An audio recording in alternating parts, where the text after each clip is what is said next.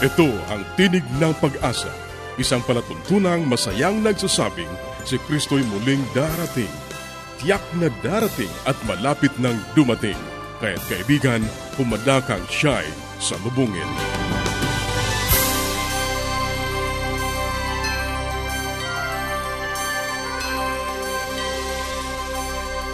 Ang programang ito ay inihahatid ng Adventist World Radio. At ako ang iyong kaibigan, Nar Caranza. Nag-aanyaya na samahan niyo kaming muli sa 30 minutong paghahatid ng mga mahalagang kaalaman sa kalusugan, masaya at matatag na sambahayan at higit sa lahat sa pagtuklas ng pag-asa na nagmumula sa salita ng Diyos. Binabati natin ang ating mga kababayan sa iba't ibang panig ng daigdig. Maraming salamat sa inyong pagsubaybay, sa inyong pagsuporta sa ating palatuntunan. Sana'y patuloy ninyong maranasan ang pag-iingat ng ating Panginoong Diyos. Sa mga kaibigan natin na hindi pa nagkakaroon ng mga aklat at mga aralin sa Biblia na aming ipinamimigay ng libre, maaari lamang kayong makipag-ugnayan sa amin sa pamamagitan ng panulat, sumulat sa Tinig ng Pag-asa, P.O. Box 401, Manila, Philippines. Tinig ng Pag-asa, P.O. Box 401, Manila, Philippines. Maaari ka rin mag-email sa tinig@awr.org. Tinig@awr.org. O kaya ay mag-text sa Globe 0917-1742-777. 0917-1742-777. At sa Smart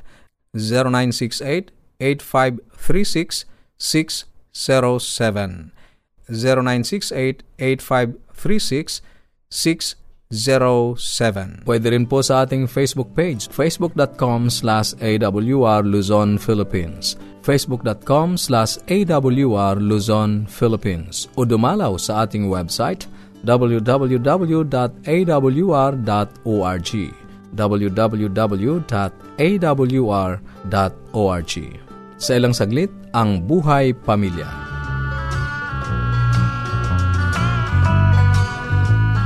Di ko sukat akalain.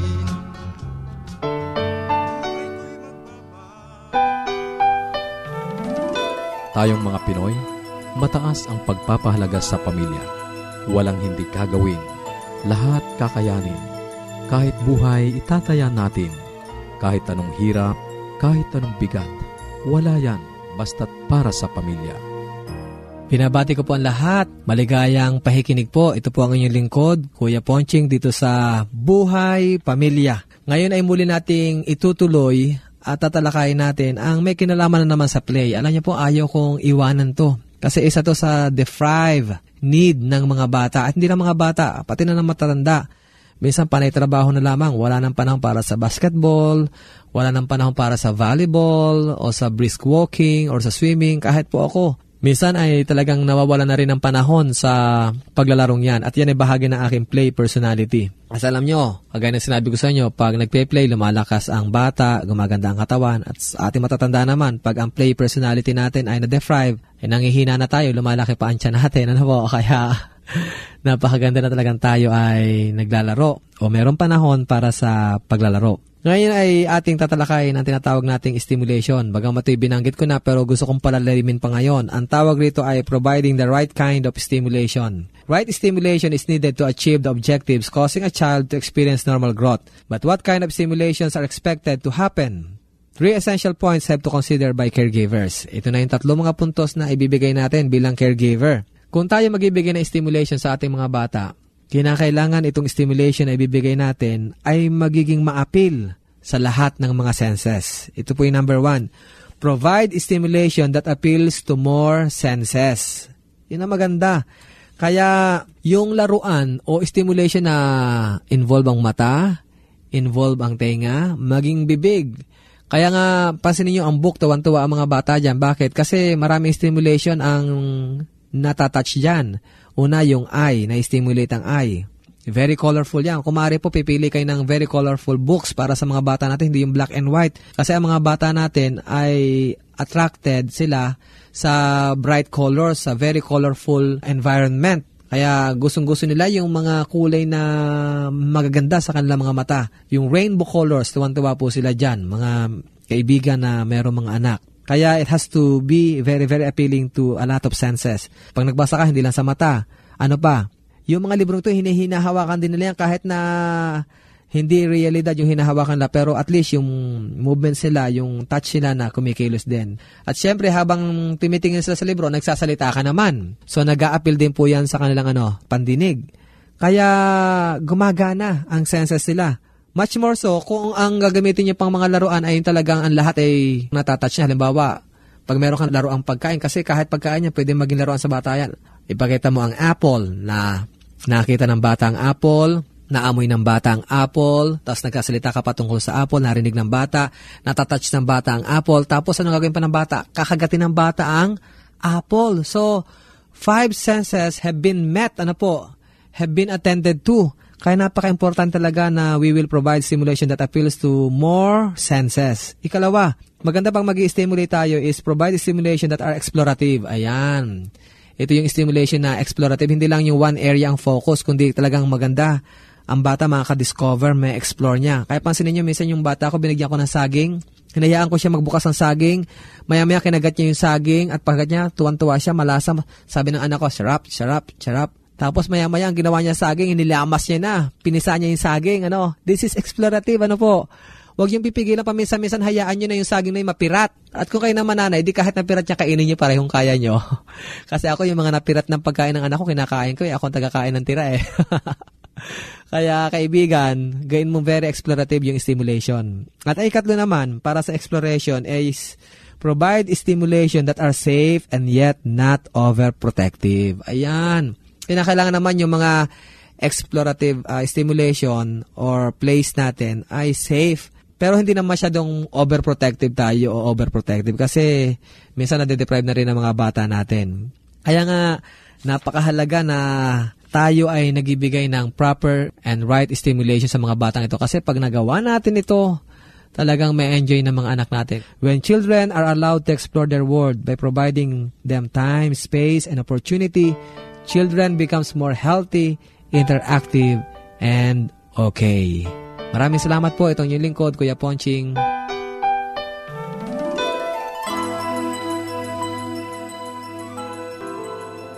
Yes, Dad and Mom are coming. I wish my parents will come too. The best way to spend time? It's with family. Adventists care. Patuloy kang nakikinig sa Tinig ng Pag-asa. Kung mayroon ka mga katanungan o anuman ang nais mong iparating sa amin o kung nais mong magkaroon ng libreng aklat na aming ipinamimigay, sumulat ka lamang sa Tinig ng Pag-asa, P.O. Box 401, Manila, Philippines. Tinig ng Pag-asa, P.O. Box 401, Manila, Philippines. O mag-email sa tinig@awr.org. tinig@awr.org. Maaari ka rin mag-text sa Globe 0917-1742-777 0917-1742-777 at sa Smart 0968-8536-607 0968-8536-607. Susunod ang Gabay sa Kalusugan.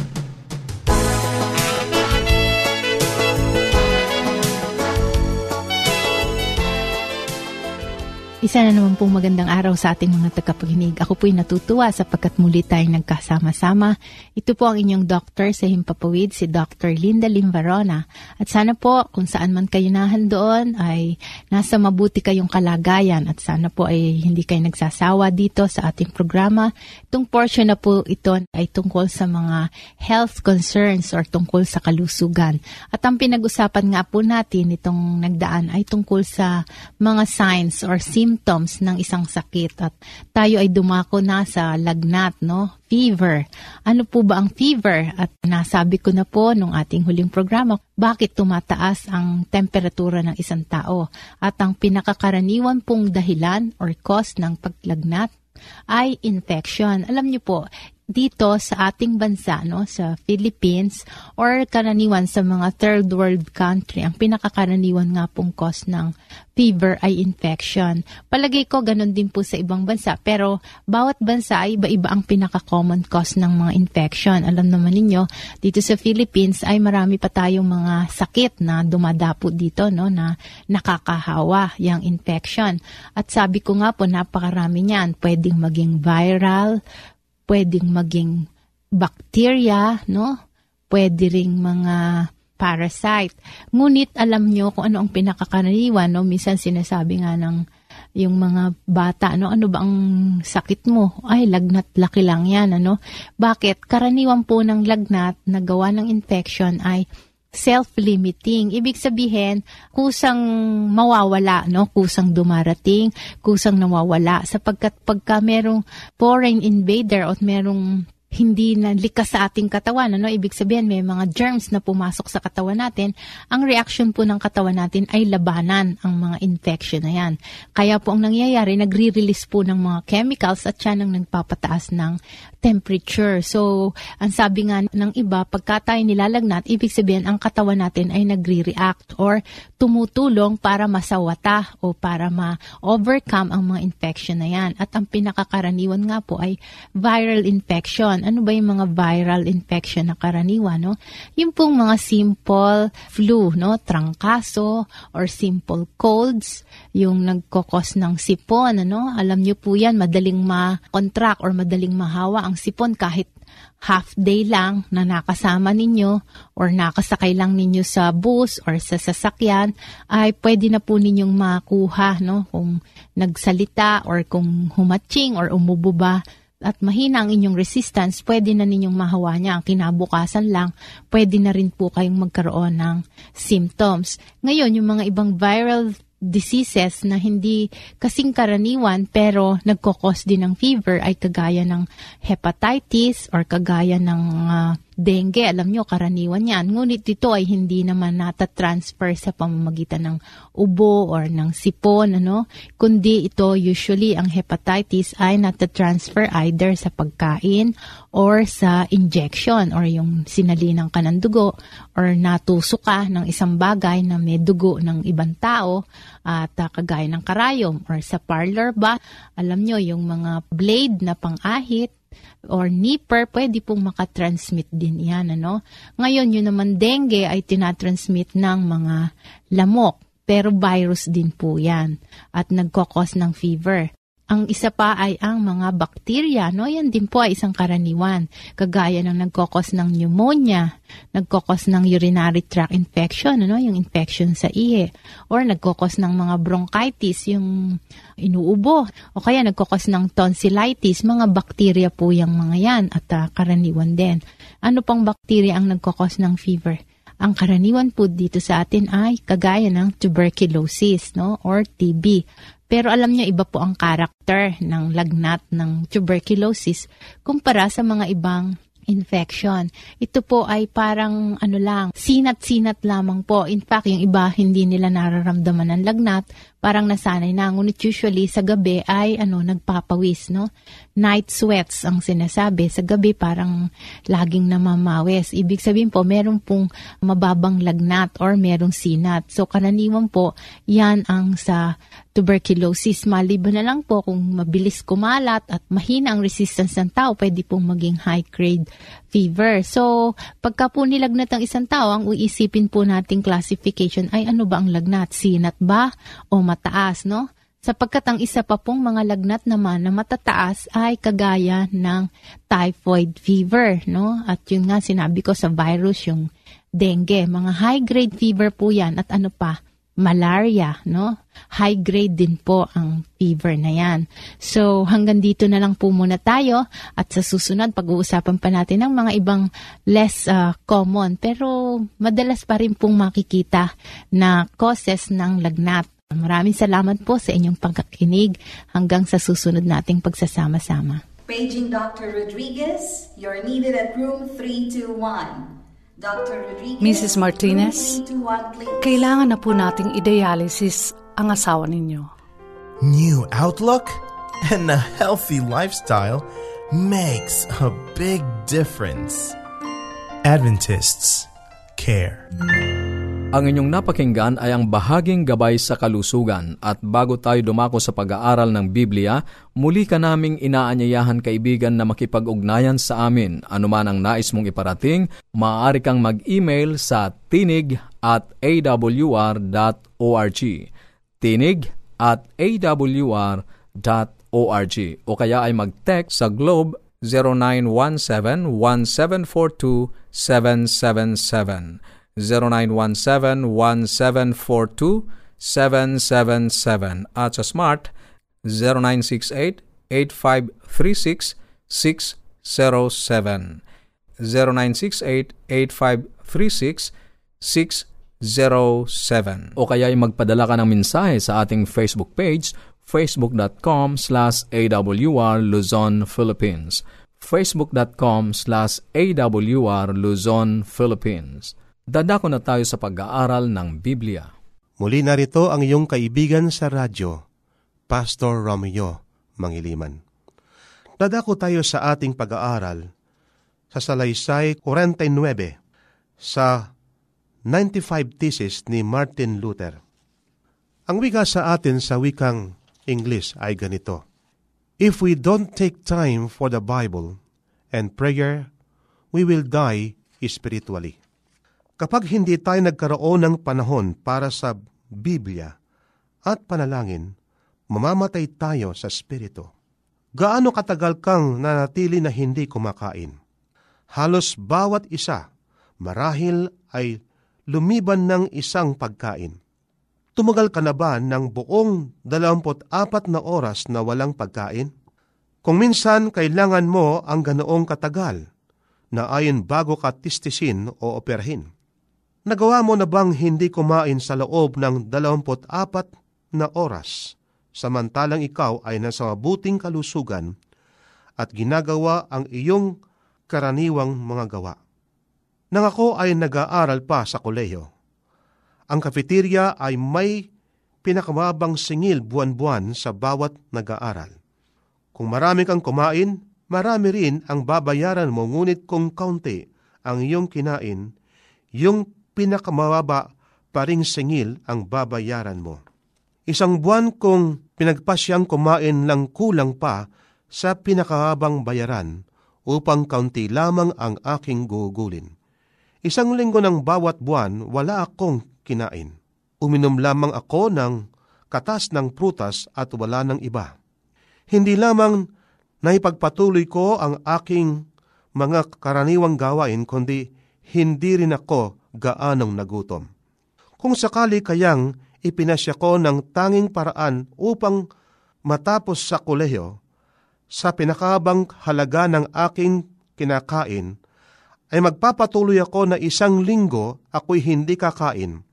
Marahil ako ay hindi magtatagal, pupulitin ako sa karsada, o kaya ako ay manghihina at mawawalan ako ng lakas. Sinasabi sa Juan Kapitulo 6, itinulad ng Panginoong ang espiritual na buhay ng panalangin at pakikipag-ugnay sa Kanya sa pisikal na buhay. Sinabi niya, malibang inyong kainin ang laman ng anak ng tao at inumin ang kanyang dugo, wala kayong buhay sa iyong sarili. Ang binabanggit ng ating Panginoon sa talatang ito ay may kinalaman sa sinasabi natin ng mga Kristiyano na ito ay Santa Cena. Ang tinapay ay kumakatawan sa laman ng ating Panginoon o simbolo, at ang katas ng ubas naman ay kumakatawan sa dugo ng ating Panginoon. Sinabi ng ating Panginoon, kung tayo hindi kakain ng kanyang laman at uminom ng kanyang dugo, wala kayong buhay sa iyong sarili. Kung paano sa batas ng pisikal na buhay, gayon din sa buhay espiritual. Kung hindi ka kakain ay mamamatay ka. Maaring hindi mangyaring kinabukasan, maging sa pisikal o espiritual man, ngunit ang bunga nito sa dakong huli ay hindi maiwasan. Sinabi sa atin ni Ellen G. White ng ganito, makabubuti para sa atin na gumugol ng isang oras na puspos ng pag-iisip bawat araw sa pagdilidili sa buhay ni Kristo. Yaon ang tagubilin para sa balansing pagkain sa espiritu. Kapag ang ating pagkain espiritual ay nakasentro sa buhay ni Kristo, tayo ay lalago. Ang panalangin ay tinatawag na hininga ng kaluluwa. Maari kang tumagal ng isang araw na hindi kumain, ngunit walang sino man ang tatagal ng isang araw na hindi umihinga. Sa makatwid, ang isang tao para mabuhay siya sa pisikal, kumain siya dapat araw-araw, ng umaga, ng tanghali, at sa gabi. At kumisan may mga tao pang kumakain ng merienda.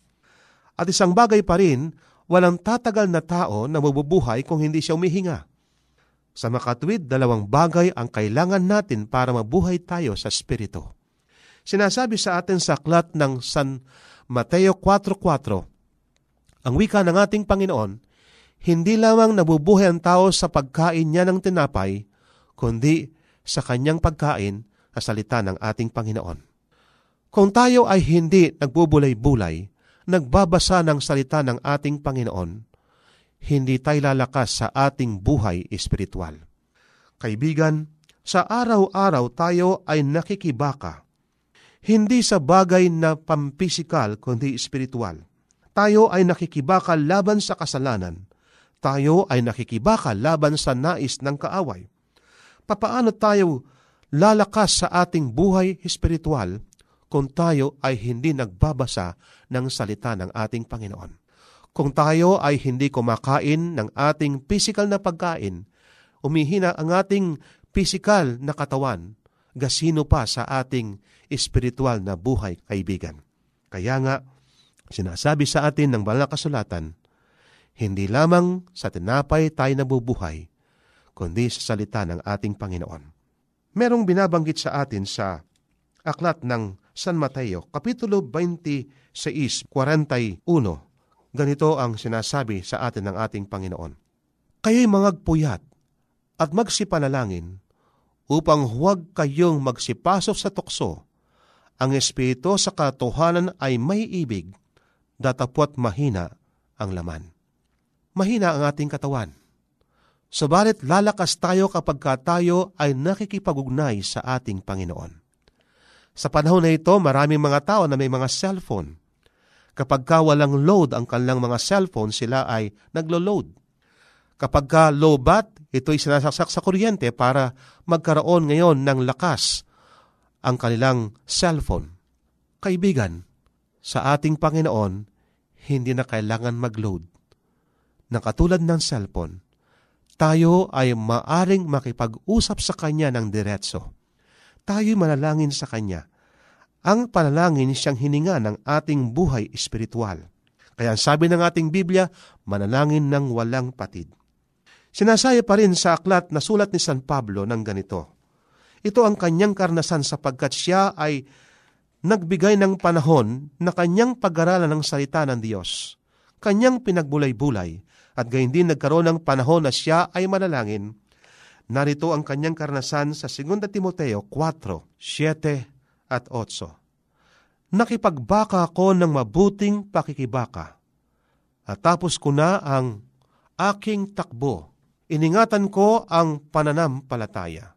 Buhat ngayon ay nataan sa akin ang putong ng katuwiran na ibibigay sa akin ng Panginoon na tapat na hukom sa araw-araw na iyon, at hindi lamang sa akin, kundi sa lahat din naman ng mga nangahangad sa kanyang pagpapakita. Naniniwala si Apostol Pablo na darating muli ang ating Panginoon. Ngunit bago siya dumating ang bayan ng Diyos, ang kanyang mga anak ay haharap sa isang pakikibaka. Ang pakikibakang ito, kaibigan, ay hindi pakikibaka sa laman, sa pisikal, kundi ito ay isang pakikibaka. Hindi natin nakikita ang ating kalaban na dyablo. Kailangan natin na tayo ay merong lakas. Magkakaroon tayo ng lakas sa ating pakikibaka o sa ating pakikilaban kung tayo ay nag-aaral ng salita ng Diyos. Ating pinupuno ang ating isipan, ang ating puso, ang salita ng Diyos. at gayon din tayo nalalangin sa ating Panginoon. Ang sabi nga ng ating kasabihan sa English, there is power in prayer. More prayer, more power. Less prayer, less power. And no prayer, no power. Kaibigan, ginawa ng Diyos ang panalangin para tayo ay makipag-ugnay sa Kanya, para ating kausapin ang ating Diyos. Bagamat alam niya ang ating pangangailangan, nais din ng Diyos na pakinggan ang ating mga salita, ang ating mga labi na ating sambitin sa Kanya, Panginoon, mahal ko po kayo. Tayo manalangin. Mapagpala at dakila po naming Diyos, nakita po namin na napakahalaga na pag-aralan ang inyong banal na salita upang kami ay lalakas sa aming kabuhayan sa espiritual. Napakahalaga ng panalangin. Tulungan po kami, O Diyos, na manalangin na harapat sa inyong harapan upang ang aming panalangin ay aming mapaabot sa inyong luklukan ng awa. Sa pangalan po ng aming Panginoong Hesus. Amen. Maraming salamat sa iyong pakikinig. Kung mayroon kang mga katanungan o anuman ang nais mong iparating sa amin, maaari kang makipag-ugnayan sa pamamagitan ng panulat. Sumulat lamang sa Tinig ng Pag-asa, P.O. Box 401, Manila, Philippines. Tinig ng Pag-asa, P.O. Box 401, Manila, Philippines. Maaari ka rin mag-email sa tinig@awr.org. Tinig@awr.org. O kaya ay mag-text sa Globe 0917-1742-777 0917-1742-777 at sa Smart 0968-8536-607 0968-8536-607 o magpadala ka ng mensahe sa ating Facebook page facebook.com/awr Luzon, Philippines facebook.com/awr Luzon, Philippines. At para sa mga hindi napakinggang programa, dumalaw lamang sa ating website www.awr.org www.awr.org. Ito pong muli ang iyong kaibigan, Nar Caranza, pansamantalang nagpapaalam at umaasa na muli tayo magtatagpo sa ganito pa ring oras at himpilan. Sa Roma 15:13, pagpalain ka nawa ng Diyos ng pag-asa, ng buong kagalakan at kapayapaan.